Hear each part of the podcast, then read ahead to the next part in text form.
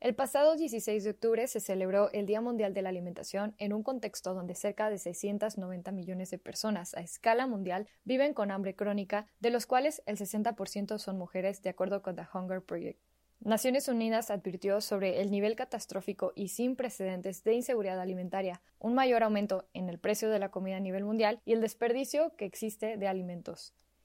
El derecho a la alimentación adecuada se ejerce cuando todas las personas tienen acceso físico y económico en todo momento a los alimentos necesarios y suficientes para cubrir sus necesidades alimentarias. Sin embargo, de acuerdo con el informe El derecho humano a una alimentación adecuada en Jalisco 2020, realizado por el Observatorio del Derecho a la Alimentación, en 2018 alrededor de 2.479.000 personas se encontraban con inseguridad alimentaria, es decir, el 30% de la población en Jalisco. Según advirtió el Comité de Seguridad Alimentaria Mundial de la FAO, puede decirse que el derecho a la alimentación es el derecho humano más violado a nivel mundial, ya que los estados tienen la obligación básica de adoptar medidas necesarias para mitigar y aliviar el hambre. De acuerdo con datos del organismo público descentralizado Servicios de Salud Jalisco obtenidos vía transparencia, 2.777 personas en Jalisco han perdido la vida por falta de alimentos entre el 2013 y 2018, y 1.300.000 personas en la entidad padecen de carencia alimentaria según el Consejo Nacional de Evaluación de la Política Social de México.